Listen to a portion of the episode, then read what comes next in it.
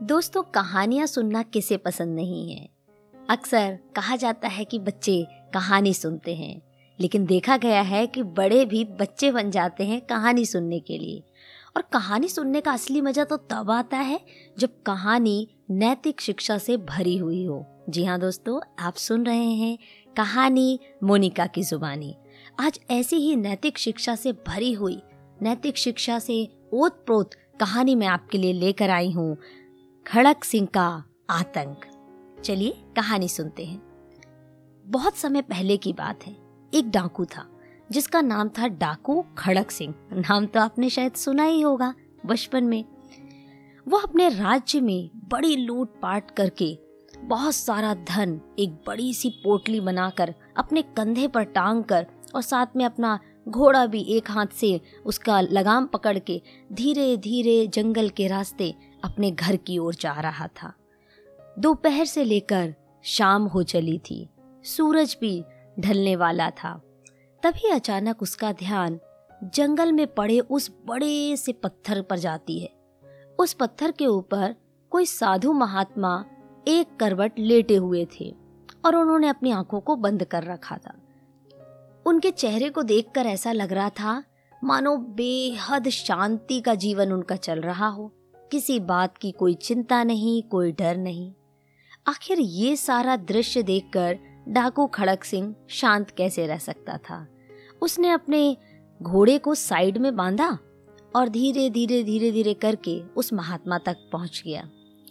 और महात्मा की ओर अपना मुँह करके बोलने लगा, हे महात्मा, क्या तू मुझे जानता है? मेरा नाम डाकू खड़क सिंह है। मैं इस पूरे राज्य का सबसे दुष्ट, डाकू हूँ। मैंने आज तक किसी को भी नहीं छोड़ा। मैंने हज़ारों हज़ारों लोगों को मौत के घाट उतार दिया है। मेरे पास बहुत सारा धन, बहुत सारी संपत्ति है। इस राज्य का एक बच्चे से बच्चा लेकर के बुज़ुर्ग से बुज़ुर्ग हर कोई मुझसे डरता है। मेरे नाम से डरता है। इस तरह से वो अपना एक छोटा सा परिचय दे रहा था। परंतु ये क्या? उस महात्मा को तो जैसे मान लो किसी भी बात का कोई डर ही नहीं था। इस परिचय को सुनने के बाद भी उस महात्मा का कोई भी प्रत्युत्तर नहीं आया, बल्कि वो तो दूसरा करवट लेकर के और ध्यान मगन होने लगे और आराम से मानो सोने लगे। लेकिन ये दृश्य देखकर डाकू खड़क सिंह तो बड़ा ही गुस्से में आ गया और गुस्सा करने लगा और उसने ज़ोर से कहा, क्या तुम्हें सुनाई नहीं देता? मैंने क्या कहा? क्या तुम्हें मुझसे जरा भी डर नहीं लग रहा? तुम जानते भी हो मैं कौन हूँ और मैं तुमसे क्या कह रहा हूँ? क्या ये जानते हो इस तरह का व्यवहार करने के कारण मैं तुम्हें मौत के घाट उतार सकता हूँ? वो इतना कह ही रहा था कि महात्मा ने अपनी आँखों को खोला और उसकी ओर मुँह करके बोलने लगे, एक बात बताओ, तुम इतना खून खराबा क्यों करते हो? खड़क सिंह बोलने लगा क्योंकि मुझे बहुत सारा धन चाहिए, बहुत सारी संपत्ति चाहिए, बहुत सारे गहने, हीरे, जवाहरात, सोना, चांदी, सब कुछ मतलब सब कुछ चाहिए। मैं इस दुनिया का सबसे अमीर व्यक्ति बनना चाहता हूँ। महात्मा बोलने लगे, आखिर तुम इतना सारा धन एकत्रित करके क्या करोगे? खड़क सिंह फिर से आओ देखा न ताओ, तुरंत जवाब देने लगा, इतना सारा धन कमा के मैं पूरी दुनिया पर राज्य करूँगा। पूरी दुनिया मेरे अधीन होगी। हर कोई मुझसे कांपेगा, मेरे नाम से डरेगा। महात्मा ने फिर प्रश्न किया, इससे क्या होगा? खड़क सिंह ने फिर कहा, इस तरह से मैं चैन और शांति से रहूँगा, क्योंकि मेरा सामना करने वाला तो कोई होगा ही नहीं, और मैं बड़े सुकून से रहने लगूँगा, बड़े आराम की ज़िंदगी जीऊँगा। महात्मा ने उसकी इस बात के प्रत्युत्तर में कहा चैन और सुकून से तो मैं आज भी रहता हूँ। ना ही मैंने किसी का धन लूटा है, ना ही किसी की संपत्ति लूटी है। लेकिन मेरे जीवन में तो बहुत चैन है, बहुत आराम है। और सच बताऊँ, कड़क सिंह, तुम भी चैन से रह सकते हो और आराम से रह सकते हो, बिना खून खराबा किए। महात्मा के इस प्रत्युत्तर के बाद, मानो खड़क सिंह की आँखें खुल गई, कि अब तक शायद वो एक गलत निशाने की ओर दौड़ रहा था।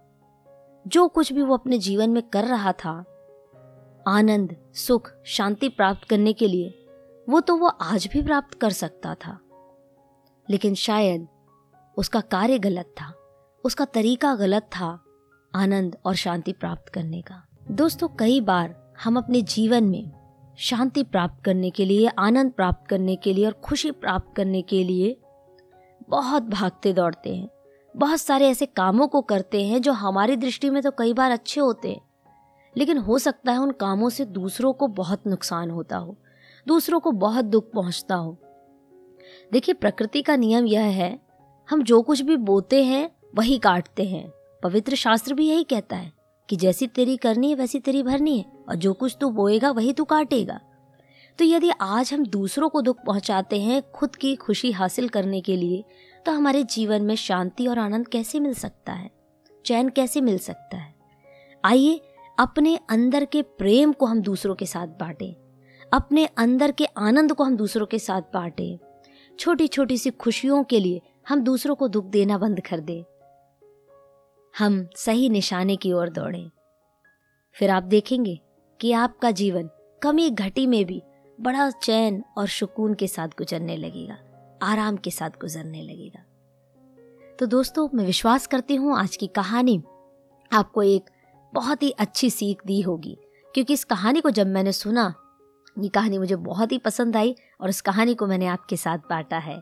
आपको कहानी कैसी लगी, मुझे अपने सुझाव और अपने कमेंट्स ज़रूर लिख कर बताएँ। तो सुनते रहे कहानी मोनिका की जुबानी।